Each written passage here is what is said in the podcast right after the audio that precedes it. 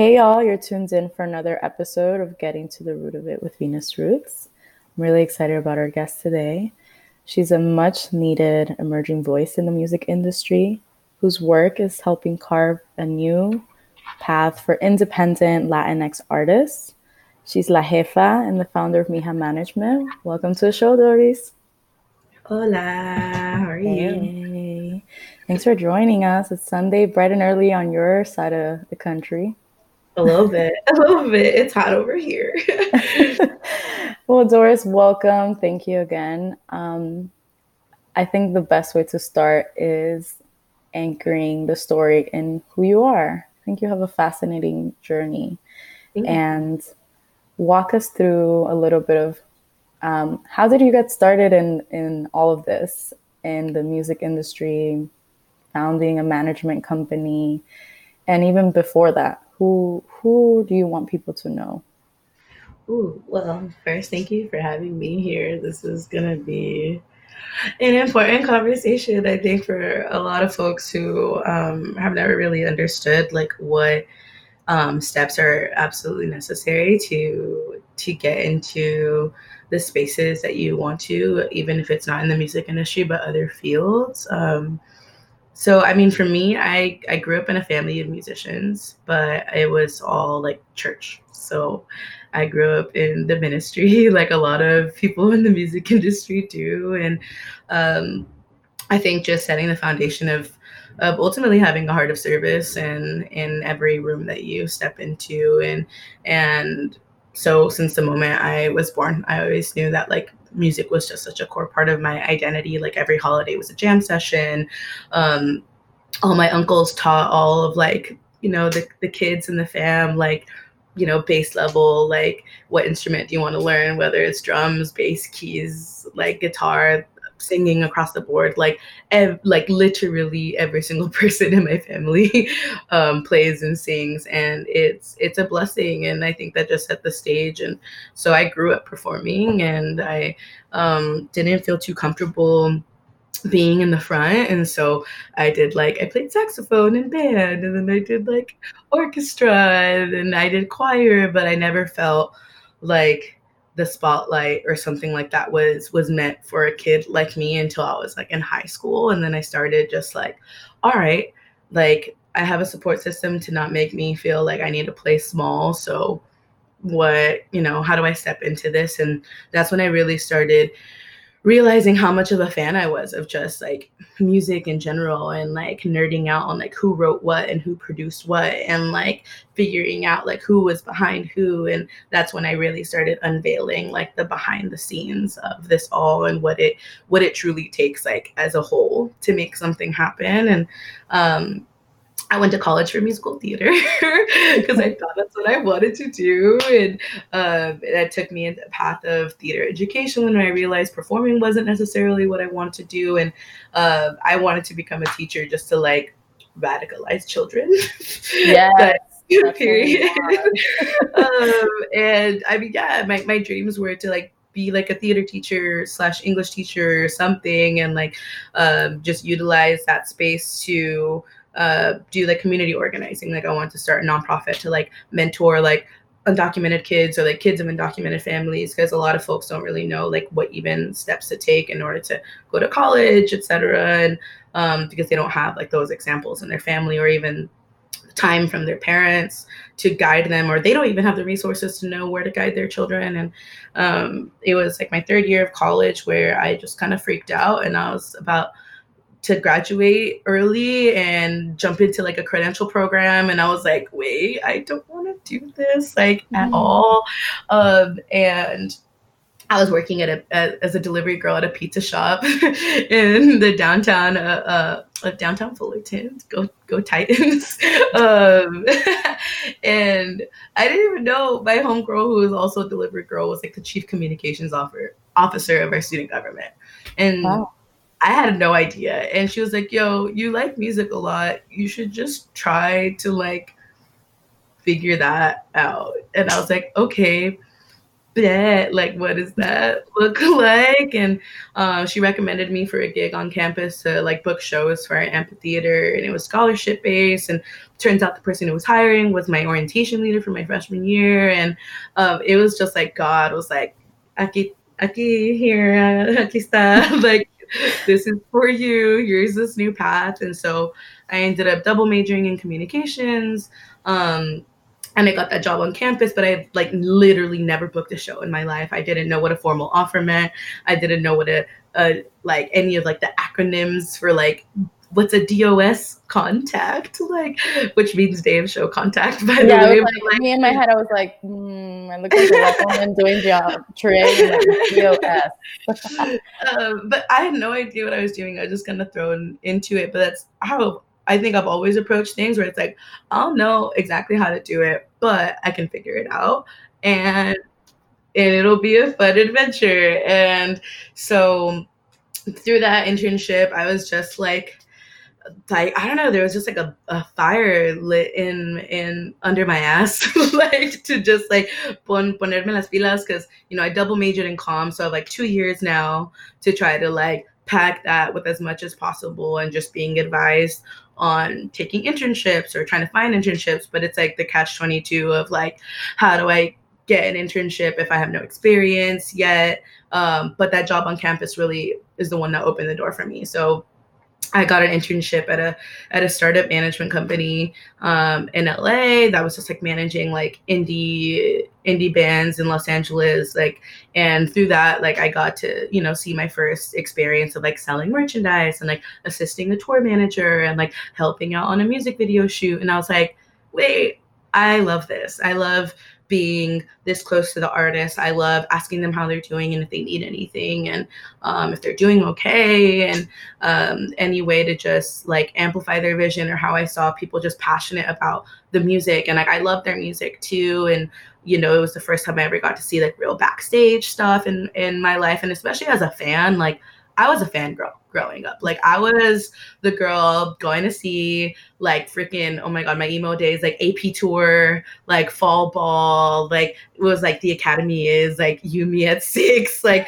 that was like 15 year old Doris lining up at like 10 a.m. to be at the barricade like I knew what it felt like to be that fan so I knew I felt like I was close enough to understand like what it meant to serve that kind of fan and and give them the tools to like spread the gospel of whatever mm-hmm. artist that they like love. And um that's the moment that it clicked for me. And so i was just like all right i'm just gonna intern everywhere now. And thankfully for for that internship and those folks that believed in me they plugged me um, and and um, vouched for me and vetted me. And i started interning at this spot called school night in Los Angeles, which is at the Bardot in Hollywood, and um, it was like a night of discovery. Like every Monday night, um, like Chris Douridas and Matt Goldman, who founded that, um, as tastemakers, and Naz, who was the booker there, it was like just like incredible with what he brought there. Like seeing Hozier there and James Bay and Dua Lipa playing her first like U.S. show there, and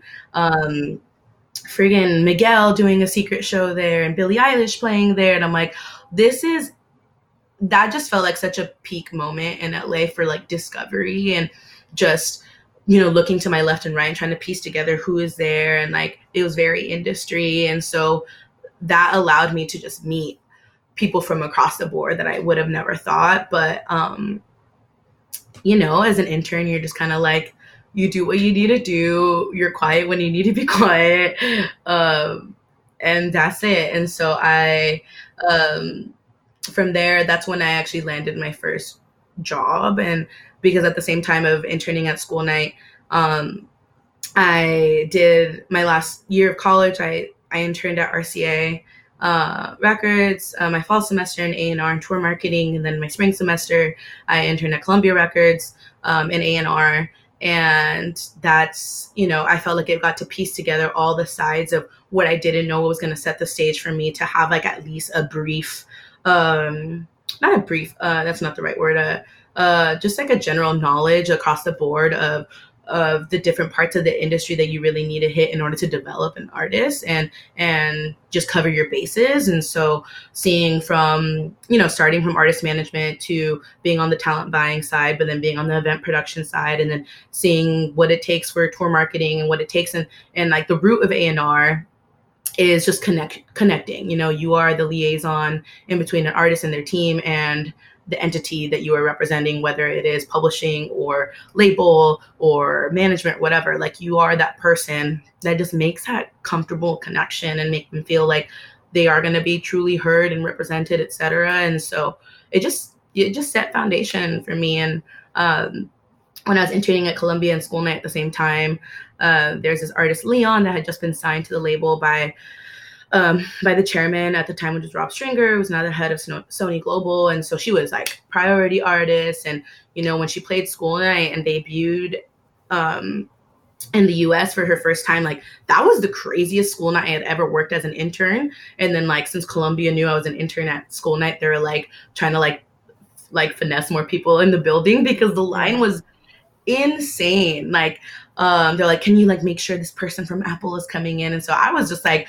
running up and down the stairs, like making sure everybody was taken care of. And Leon's manager was like, I fuck with you. And I was like, you're like, word. Yes. Yeah. I was like, word, great. That's wonderful. Um, like keep in touch, like whatever. And two weeks later he called me and um hit me up that um, they needed a day-to-day manager and uh, she was going to be doing like these radio promo tours and showcase tours uh, over the summer and you know he at the time was um, was an A&R uh, consultant at Epic, so he was going to be in the studio all the time. wasn't going to be able to be on the road with her, and you know that she liked my vibe, and um, yeah, they were just wanted to give me a shot. They're like, "Can you work her album photo shoot tomorrow?" And I was like, "Uh," I was like, "I'm I'm interning tomorrow at Columbia." He's like, you can tell them what you're doing. and I'm sure they'll understand. I'm like, okay. And so I test run that day. Um,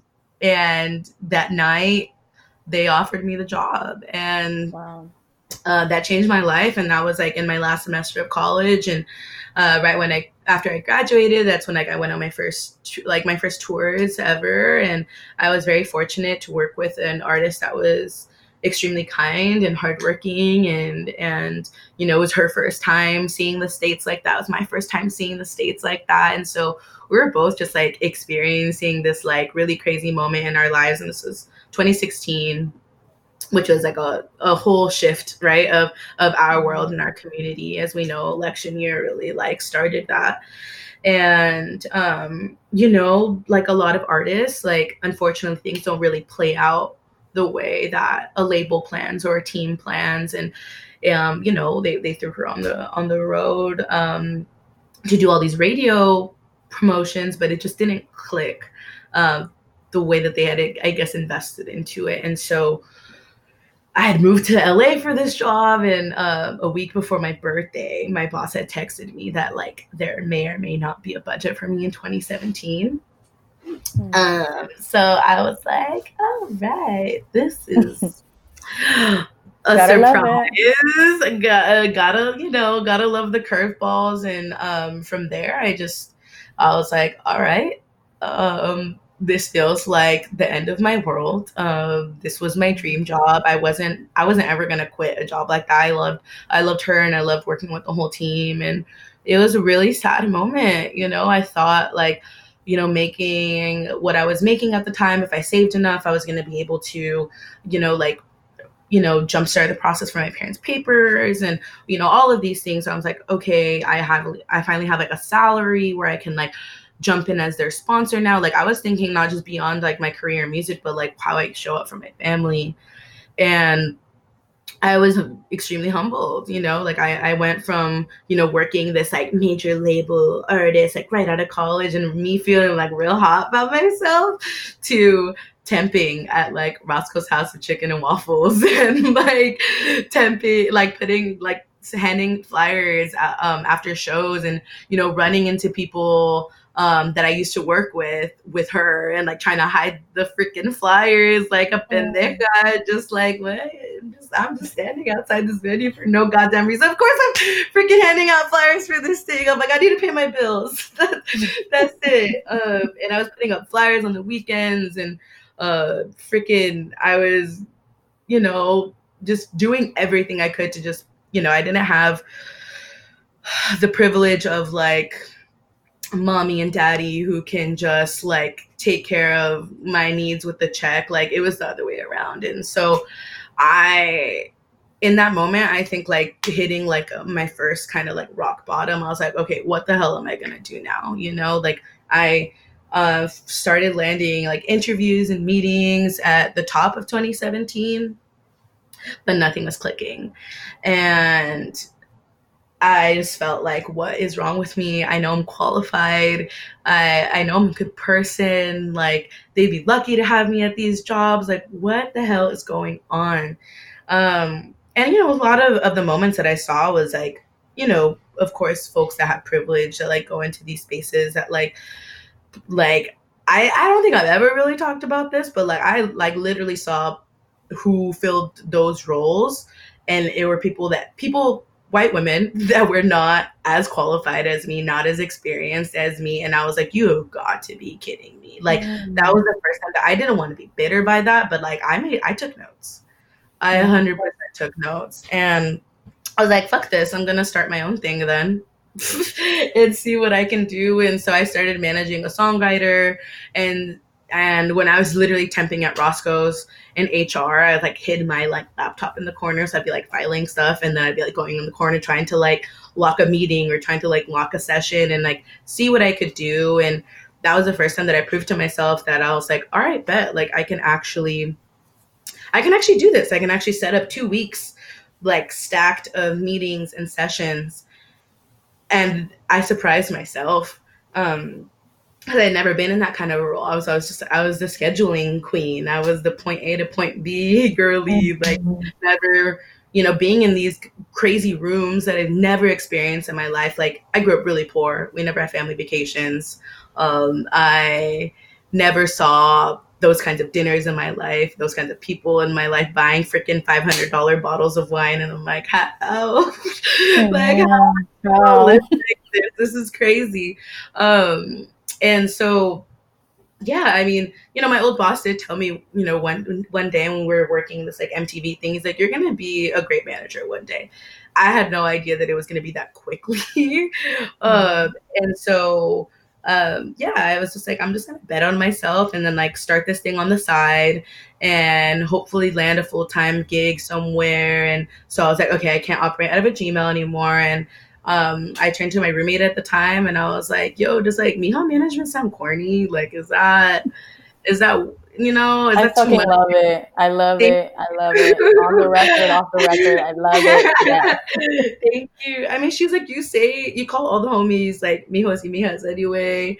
I think that's like very true to you. It has a ring to it. Why not? So I was like, cool using the 12 out of like my $22 in my bank account at the time to buy the like the domain name on like GoDaddy and stuff. And I was like, all right, cool. I'm doing this before anybody else does it. Like, boom. That was right around the time that I found Cuco on Twitter. Um, and I quickly became obsessed with the music and I was just trying to find a way to get in touch with him. And um, I saw that he was like playing these like backyard shows and he had tweeted like I've yet to play a venue, lol. And I was like at the time I was um, planning the first Solidarity for Sanctuary show, which was to raise funds for my mom's legal fees um, after Trump was inaugurated. And uh, that was like a very fast call to action where I'd never felt that like fire before to to to organize that quickly and in and to figure out what we could do. I mean, it was protect trying to protect my family and so it was kind of like the the stars just aligned where I needed a headliner. He wanted to play a venue show. I went to go see him play in this backyard in in Commerce um, with like almost 200 like little like Latinx kids singing oh. every single lyric. I was the oldest person there and I was 23 at the time. like I just walked in and I was like, how does the industry not know about this? Like this blows my mind. Like I was I'm already a chillona, but like I cried so hard because I was like, I needed this when I was a teenager. Like mm-hmm. I needed this kind of representation. I needed to be with my community like this and like echando un grito when he does the mariachi trumpet solo and singing in Spanish with like my fellow teenage kids, like embracing our identity instead of concealing it and trying mm-hmm. to assimilate and stuff. Or that was like a lot of my experience growing up um, in these kinds of spaces especially in the alternative spaces uh, that are you know, I mean, you know this, it's like very white dominated and like, you know, there there's a great handful of allies, but there's a lot of folks that don't make you feel welcome. And and that's period. Like it's not like if they try to do it intentionally or not, it's just you're not gonna connect with them in that way. And I just saw this as just such a beautiful moment that was so pure and I was like, this, like this is it. Like this is like they're gonna be like the core of how this is gonna like spread across our country. Like I just saw, um, I just saw the vision of it where, uh, you know, and we were like chatting earlier and like in like that moment in in freaking That's So Raven when Raven just looks to the side and she has her vision. Like I straight up just like saw that and was like oh shit, I just saw your whole career happen. like yeah. that's crazy. Like I had never experienced something like that. And um I know we took a chance on each other. And um when I met him that night, I was like, you know, like I'm planning this thing in a venue. You want to play a venue? This is a fundraiser for my mama. Like you can take all the merch proceeds. Like I can help you set that up. Like whatever you need. Like do you have a manager I can talk to um, to help sort out the logistics?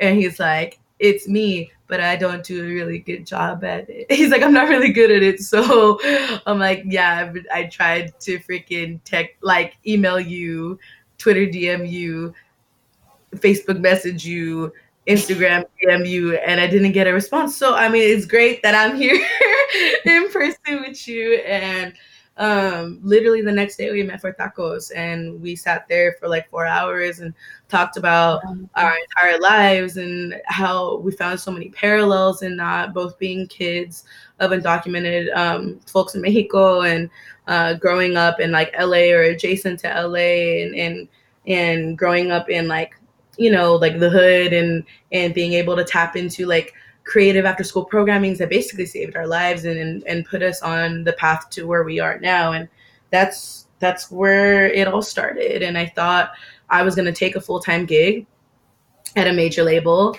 at the time, and they ghosted me from that job. Uh, wonderful. And that was the moment when I saw who took the job, and I was like, girl, girl. Uh, yeah, I, I, definitely gave it a I gave it a side eye for sure, but that was the biggest blessing in disguise because it hit me hard where I was like, damn, like I can't be chained to somebody else's desk working for them and like utilizing all of my time and energy um to work for this massive company when I can be putting that into what I'm trying to build um, with these artists. And so I was crazy. Like I didn't know how I was gonna pay my rent, but I was like, I just I had never felt that way before. Like this is gonna be something if I put all of me into it.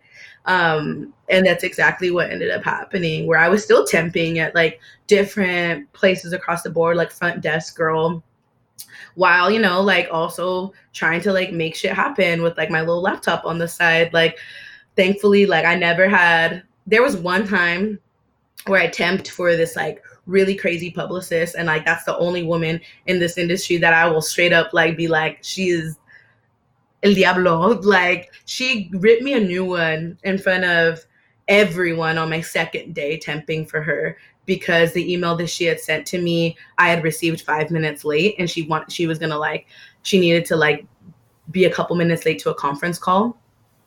And I even showed her I'm like hey you sent this at 10 I received at 10:05 and like she like was still irrational and like was like that doesn't matter like all crazy and that was the moment that i was like i'm not gonna do this yeah. like, nobody uh that treats me this way and i really i remember about i remember her some from time to time whenever when whenever we like got print in billboard I know she got she gets a subscription. I was like, I hope she sees me. I, hope, I, hope, she sees this. They saw you they saw you. yeah. Yo, I mean, that's just, you know, God just like provides full circle moments like that. Sometimes the universe is is really funny, and I mean that's what kind of brought to the the start of just you know betting on myself and and I think like any entrepreneur um, can relate to that where it's like you really have to take the risk for the reward and I just never believed in myself like that before. Even though I hit my rock bottom, that's when I was like, I'm gonna prove everyone wrong. Like, I'm gonna do this shit. Like, and y'all gonna see, like, not only like what I can do, because I really want to like set aside like ego in that, but just be like, what I can do to like boost up the needs of our community. Like, that's that's it. Like, I didn't go into this for the money. I was just like, let me finesse this platform and these resources and this privilege that we have in these rooms and these spaces in order to leverage the needs of our community. Because obviously, when I started Mija, that was literally like I bought the domain name a few weeks after Trump was inaugurated. And you know that in the first week of of his presidency, we saw the very clear message and threat to our community. Um, and trying to strip away like the sanctuary title, specifically Los Angeles, and that was a big fight there. And um, that's when you know solidarity for sanctuary um, was born at the same time as like mija like that really like those two moved hand in hand together and um yeah i mean that was that was it. Like i just i told Cuco i was like this is like i know management's like a weird conversation um and it's hard to trust people but if you can just like see what i could do for you um and you know if we rock with each other if if this makes sense then like we can have a more formalized conversation down the line. And then you know we just hit the ground running and didn't look back and our lives changed within quite quickly actually. It was like every week it felt like something new was happening where we went from like backyards to like selling out the hi-hat to like selling out the constellation room to selling out the smell to selling out the uh, like jules room in union to um, headlining Viva Pomona that year. And shout out freaking Renee Contreras of, of Viva Pomona, who also curates the Sonora stage at Coachella. And he brought us from backyards to Coachella in a year. Wow. And that was the first year of Mija, and we realized, okay, this is this is gonna happen. Like I think that I think we figured a little thing out, maybe. um, Pero uh, yeah, so I'm muy long-winded, but that's pretty much how no, but the stage for that. Such such an incredible journey, and I mean, I feel, and we were talking about this a little bit, kind of before the call, like, you know, if if you're if you are acquainted with the ins and outs of the music industry you know it is not an industry known for being friendly and welcoming and totally inclusive. It is one thing on the artist side but it is definitely a very different uh, reality with folks who call the shots behind the scenes management agents you know. People are really calling the shots on that end.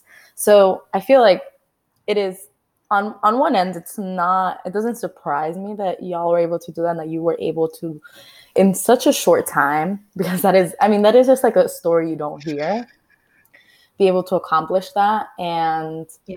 at the same time i'm just like shit like you really did that and you were in that in that time 23 yeah, it was 23. 23. And there's also like this political landscape that's just like every you know every day getting worse and i think something that's important is like yes there's mm-hmm. increasing there's an increased sense of representation for latinx folks or brown folks um, in industries across the board but i think what's really valuable about your voice and why i'm i'm so like excited to see how it's going to continue to expand is like it's not just about identity and representation like there's a very clear political demand here that you're constantly uplifting you know? You've talked about your back your background because even from the sense of entrepreneurship we we get those messages so often from like white bros or like just all these bougie people that it's like you got to take a risk like believe in yourself and it's like the risk the risk factor is very different here Oh yeah, when especially when the stakes are that high. Oh, one hundred percent. So for you, it seems like it really was like creating a means of survival and not just for you like at a communal level. And i think something about our communities is like we don't operate from like an individual perspective. Like we are just raised like communally and are taught to think. I don't only care about myself. What what is the good of success if you know like you mentioned i can't bring my family with me or if my family is still facing direct threats and are not in safety Talk to me a little bit about Solidarity for Sanctuary and sort of how your background, your upbringing really is directly tied to that. You know, it's not this distant memory. Like you really organized to sort to literally help your family. Yeah. Yeah, I mean yo sanctuary changed my life. That that that's the one where it's like all the work that we do with Mija like i am great very grateful with with how we are able to like infiltrate from within and and and carve out these spaces for our community to have that kind of representation. But it was always directly linked kind of like feeling like robin hood style like let me just like take these real quick and like make sure that it goes in the right direction.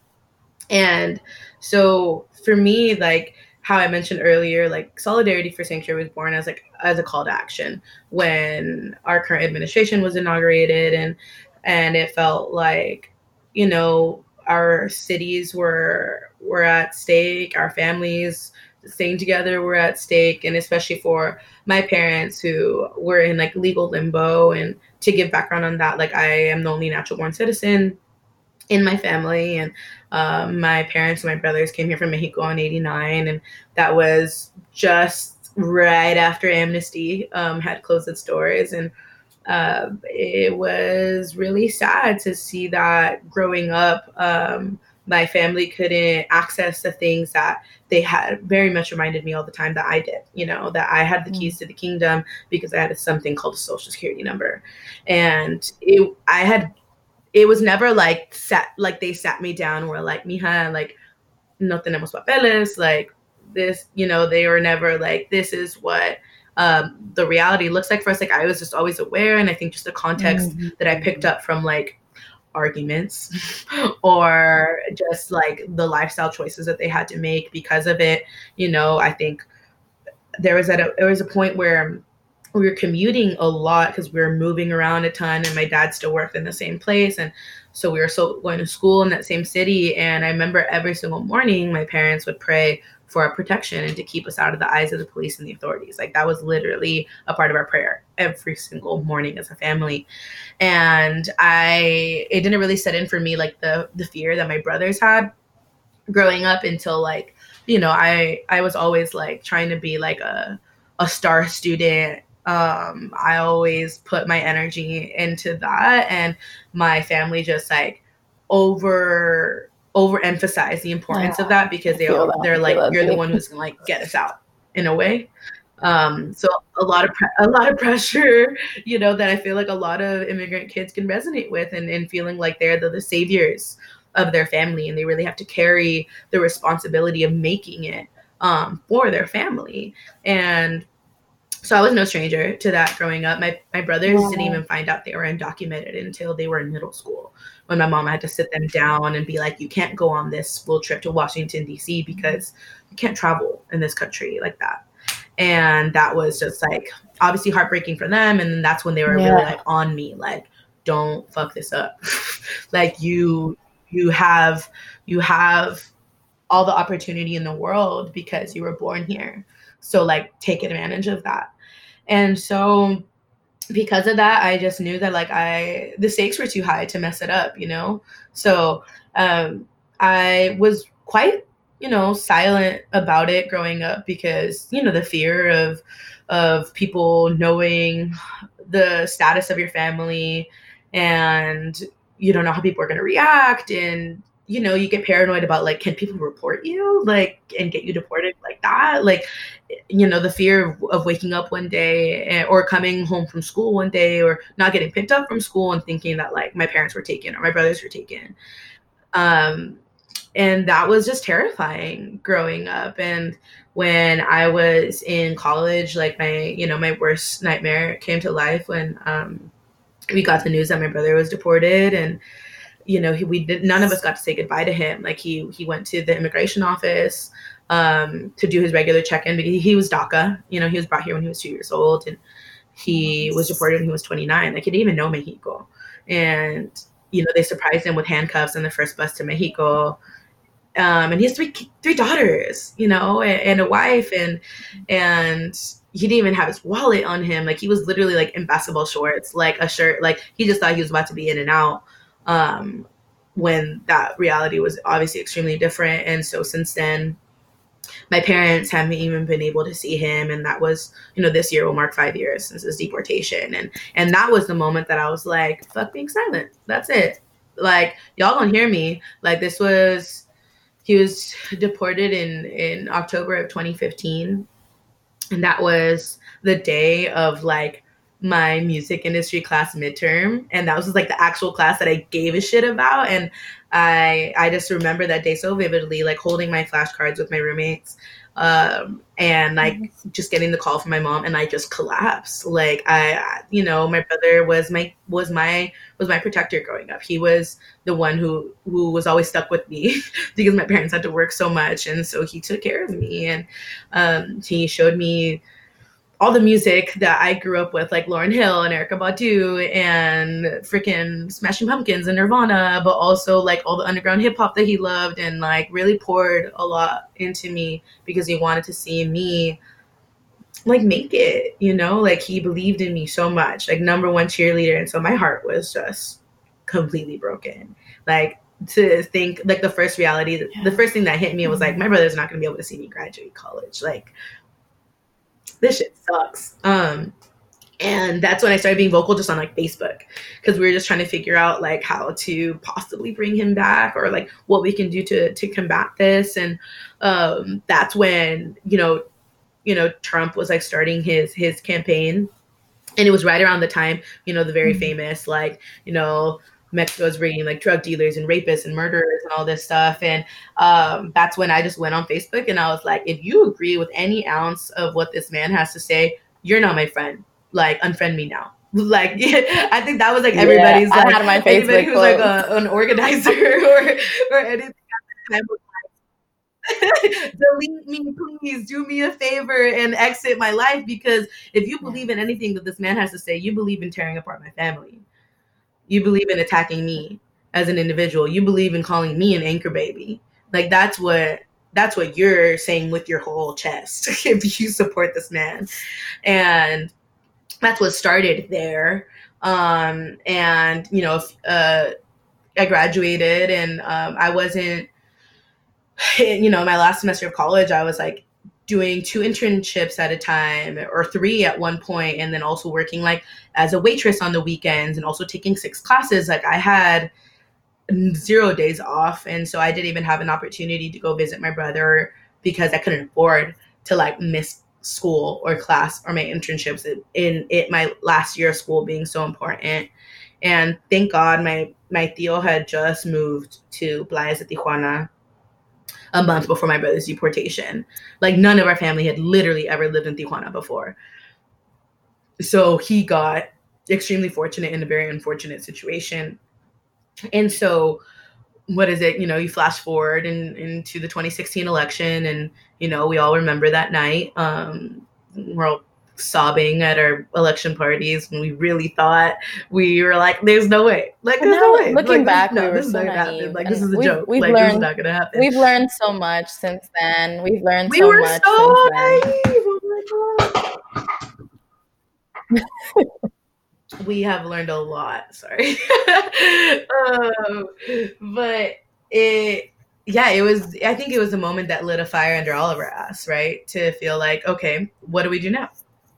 And so when he was inaugurated, I think it was like shortly after when they were just doing hella ice raids in LA.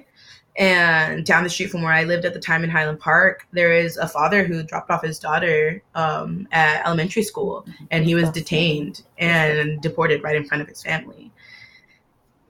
Disgusting. And that was the moment that just like put so much fear into me, thinking that, oh my God, like this could happen to my mom. This could happen to my dad. Like, you know, they're, you know, they're still and they were in their legal limbo.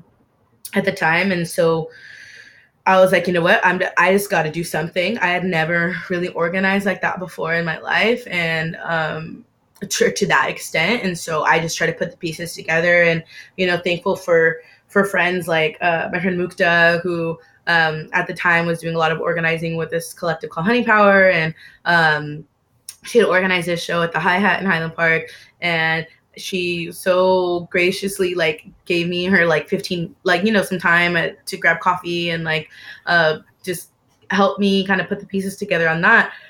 At the time she was working at mtv um doing a podcast for she was running the stakes podcast mtv and she was literally putting a story together about undocumented families and friendship park which is like where you can like talk to each other through the border. It's like the only uh, area where you can actually like they open it up on on the weekends during certain hours. And so she was like this is so crazy that like you're organizing something like this. Like would you be down uh, to possibly be a part of of this podcast?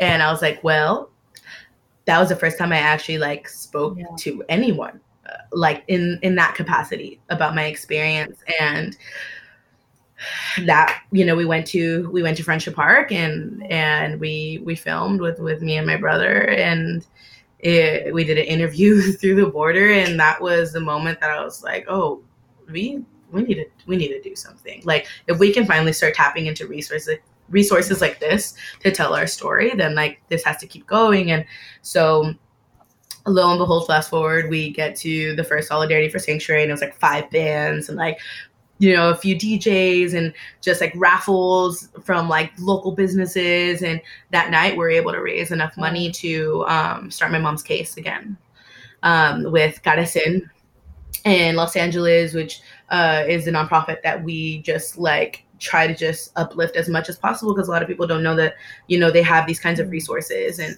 seeing my parents get scammed um, from so many people. Like a lot of immigrants, like deal with you know notarios, um, scamming them for thousands of dollars to try to you know start their process. And you know, Carecen, you know, is they provide free legal services and consultations, and um, can submit the paperwork for you and stuff at like very like literally like bare bones cost. Like I think it costs like around like 2400 to 3000 per person depending on like what other like you know the you have to get your like your medical exam you know, examinations done, your thumbprints, all that stuff. That those costs add up. But to just submit the paperwork, I think it's like just twenty four hundred per person and to have free legal services when usually like immigration lawyers cost how much like especially dependent on case by case like thankfully my parents were in the right place where i came in and my tia came in and like we all just found a way to make it happen and so yeah i mean the sanctuary series first started to help my parents, but then the community was like, all right, so like you're gonna do like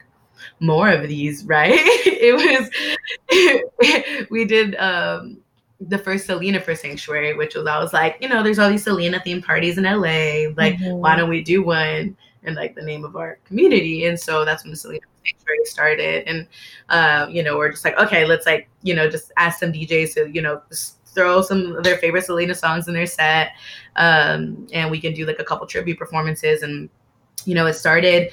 That was the first one was at the Satellite, and that was like 400 people, and I was like blown away, and I was like, ah, like this is the second one we thrown ever, and like this is nuts. And that show um, made enough for my dad, um, or like half of the money that we needed for my dad, and and then the following show that we did was when we collaborated with Viva and that's when that that show sold out in like an hour and i was like oh okay this is this is a thing this is happening. And um the next selena for sanctuary we did i think we brought in like 500 people or something and i was like okay this is the one that people people rock with. Like mm-hmm. every anything for selena's everybody loves her like this is the one. Like selena is such a unifying factor and um a few months after that was when uh, Cuco's agent um, had connected me with this with the amazing woman at Lincoln Center in New York, and they were wanting to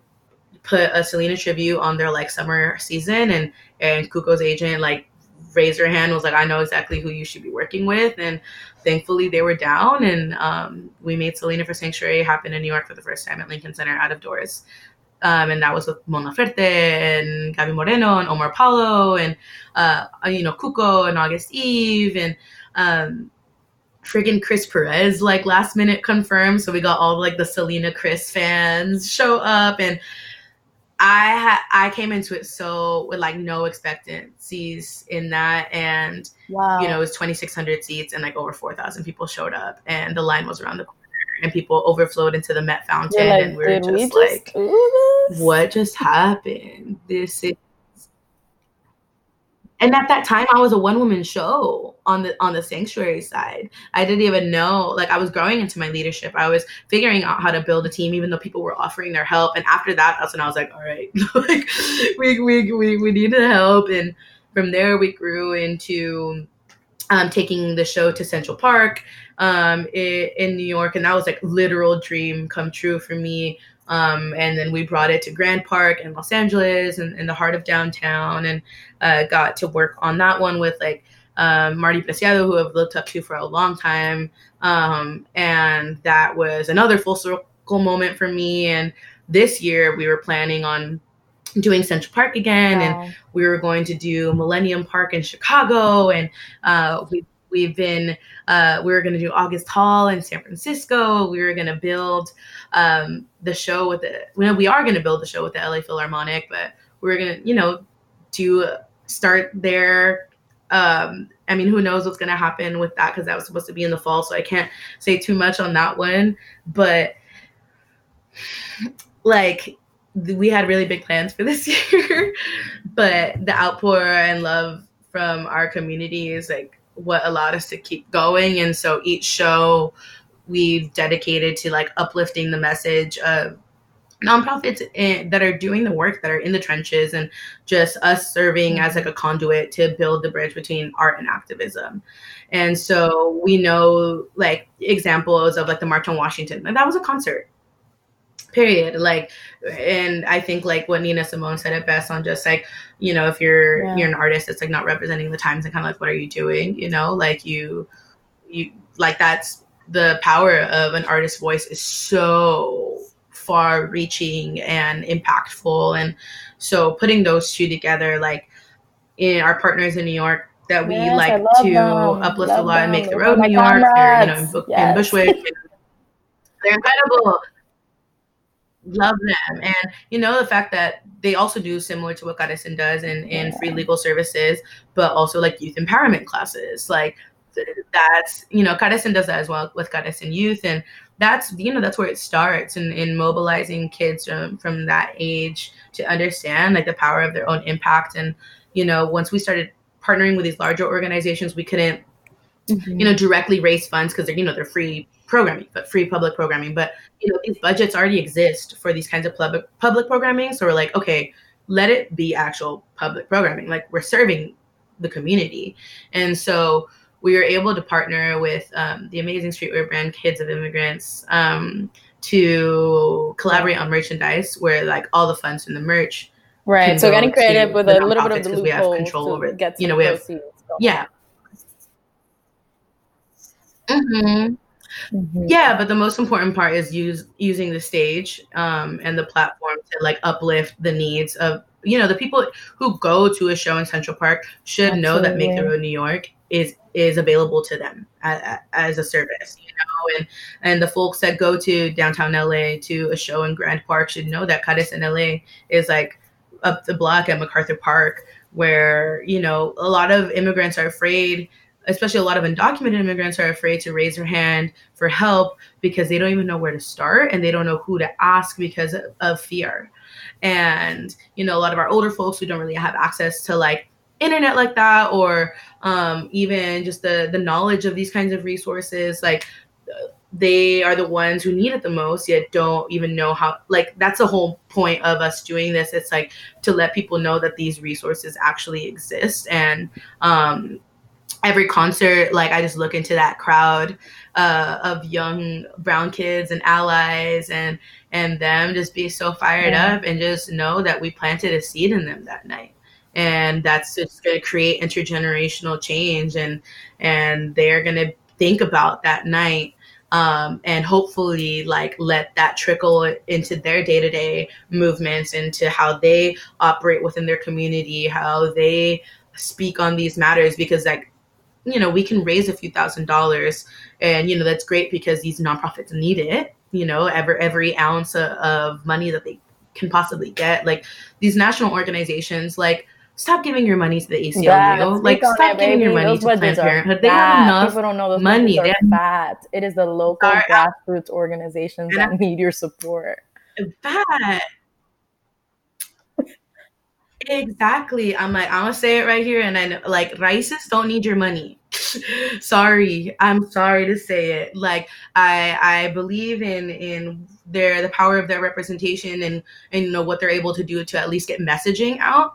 But Raices does not need your money. They are not the only immigrant focused nonprofit that you can allocate finances to. It is these local organizations that don't that don't have access to these crazy grants or these crazy corporate sponsors that can allow them to continue to run. And so that's where we just saw like, okay, as great as like, you know, the visibility of an Amnesty International or like Voto Latino or ACLU or or Raices or like a like NDLON is great too. Um, you know, the, the National Day Laborers Organizing Network, like they I think that they're all doing really impactful work, but we just saw that like if we can use this moment and like these local places like to show the love of the organizations that really need it and the organizations that actually provide that direct service. Because like aclu isn't going to provide you direct service. Like sorry like that's just not how it happens. It's like these these smaller orgs that need the love and the light and um that's where we just saw it impact the most and we're like okay like that that was a dream like we manifested into a reality. Like Kali Uchis headlining in Central Park it, like wearing the the clothes that she wore that night that like is no human is illegal like all over her. Like I was just like mm-hmm. wow. Like I like I, I, literally reached out to Kali Uchis and Empress of's team um in 2017 when this first started. And uh it just you know one team didn't really get back to me. Another team was like, "It isn't going to work right now." But like, you know, we're babies. We're small. Like, what did I expect? Uh, but you know, then Empress of headline Grand Park, and then Kali Uchis headline Central Park, and I was like, okay, like this is happening. And so, um, yeah, Sanctuary is my baby. That's that's yeah, that's my forever. It's, it's so refreshing to hear project. all of this. I mean, to be honest, I mean I have just like I hear different angles around the industry. And for me, I think like you're you're yes, it's amazing. You're like a Chicana and young and in this industry, but it's like you're so much more grand than that. And like your vision really encompasses such a broader reach than what the industry can even imagine, really, you know. I I wanna bring it back to sort of I know this time is a little weird and I hope you're resting. I hope you're not trying to work too much. But bringing it back to sort of your work, your day to day, um, I think when we think of representation, it's become like this really like hot topic, like, ooh, yes, you know, and it's like really been almost commodified. Like now we know that like a lot of white folks are like, yes, get get so and so and let's do this yeah. and let's do that. Um, without actually doing the work like that you've you've actually been doing because it's like you're gonna do that shit for your people but um like okay cool have representation let's also redistribute resources like let's actually mobilize coin to people who need it and that's yes. not just look cute for a campaign um and you know i think something that's frustrating about the music industry in that respect is like even even though there is this emerging like latinx um, industry that's you know embracing more young folks and you know it's, it's shifting. It's still there's an element of it that still seems really like whitewashed and you know i mean my background's puerto rican and it's funny because if you know so many of the boricuas that are famous whether it's like through reggaeton salsa or pop whatever it might be I think you would straight up think that like Puerto Rico is a white ass island, and then you pull up to the island, and it's very much so like every other Caribbean island. Like that shit is black as fuck, and there's some, you know, there's there's all these weird, like they're not weird. It's very expected. There's there is this really active whitewashing of the Latin industry and who can fit and who doesn't. So, what are some of the aspirations that you have um, in this work, and what are some sort of seeds that you've been trying to plant to cut through that?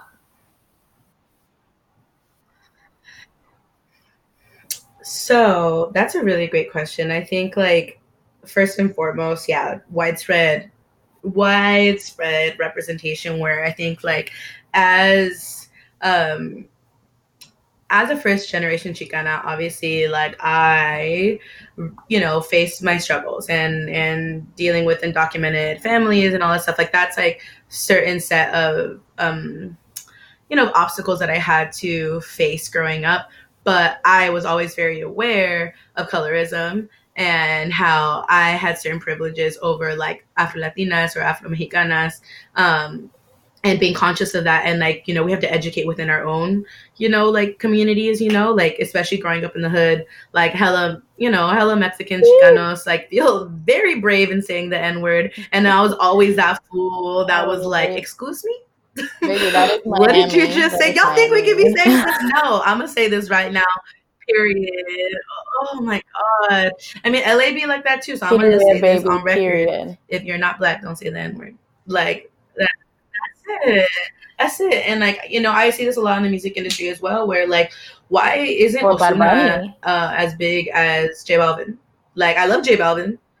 Or Bad Bunny, exactly. Like, why Ozuna's been around for how long mm-hmm. and had how many bops, how many hits, like, and he is not recognized by the industry in the way that he should.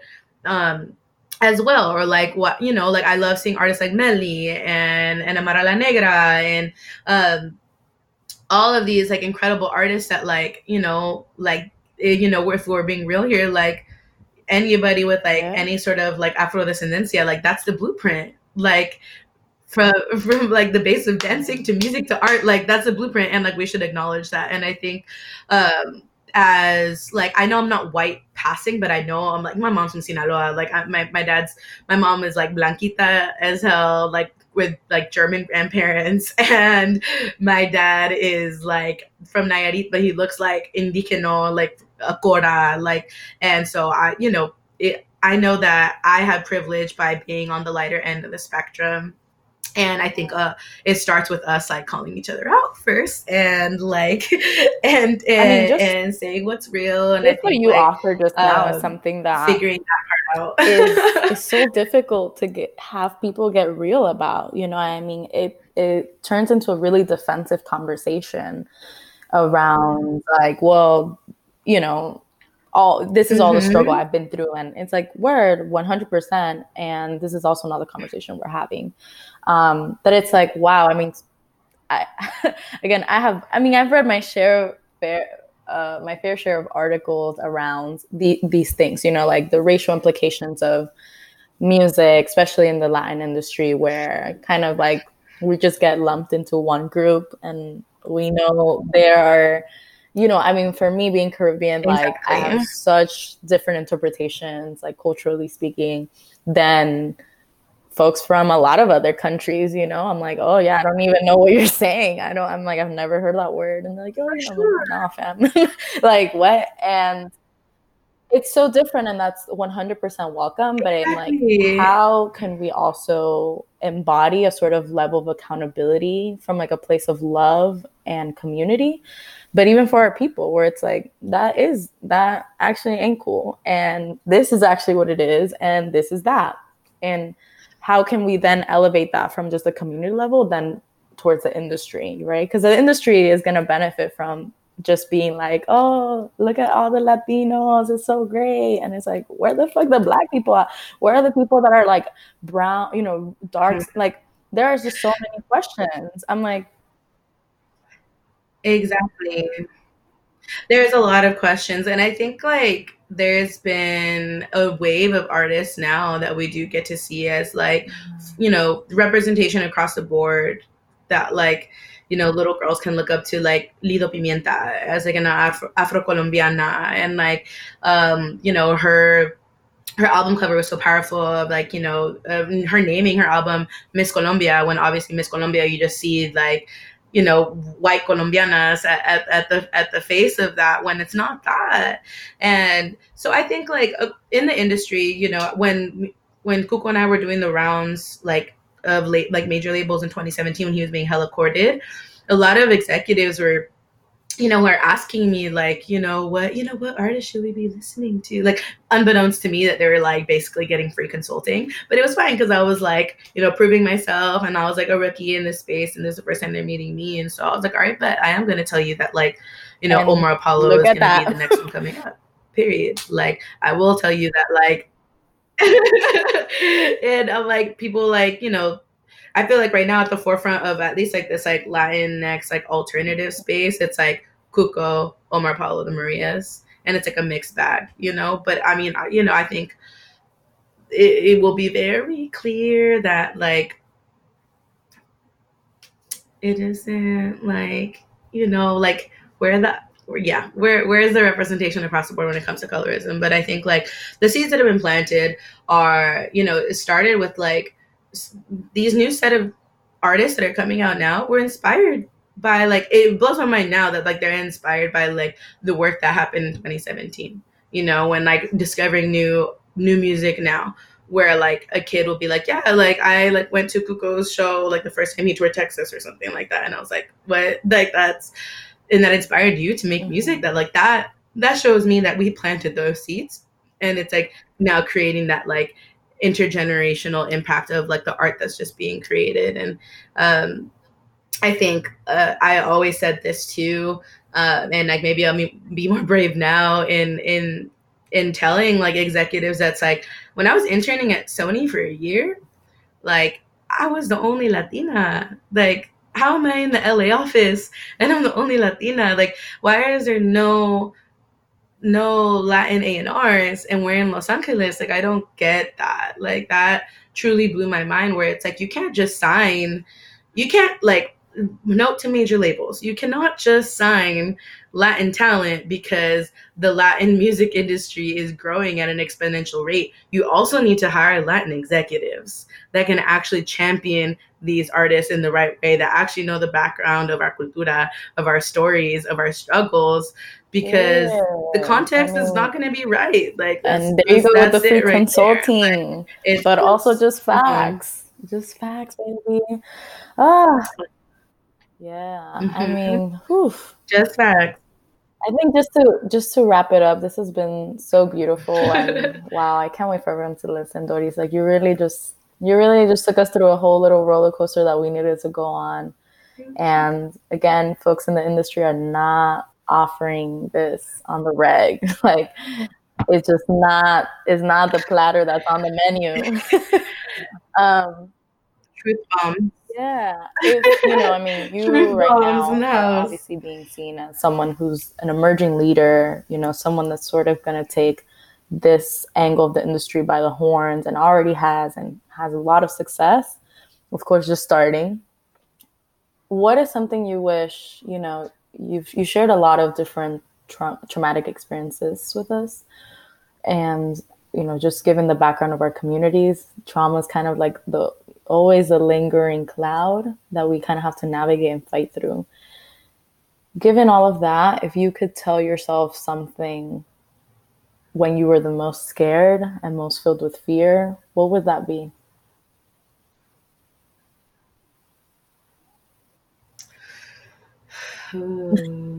yeah. we're going into child work now. like we're we're going to um, welcome to the, the, therapy session when I work with my inner child. Um, but actually, I mean, like, I think just reassurance and, and knowing that it's actually it's going to be okay. I mean, I know that it isn't that doesn't work for for everybody because I think like I, although I've had a really crazy um, upbringing, like uh, I know that I've had a very fortunate life to like repay that. I think like the universe was like, all right, this was really tough for you. Let me just like throw this in here so you're gonna be fine.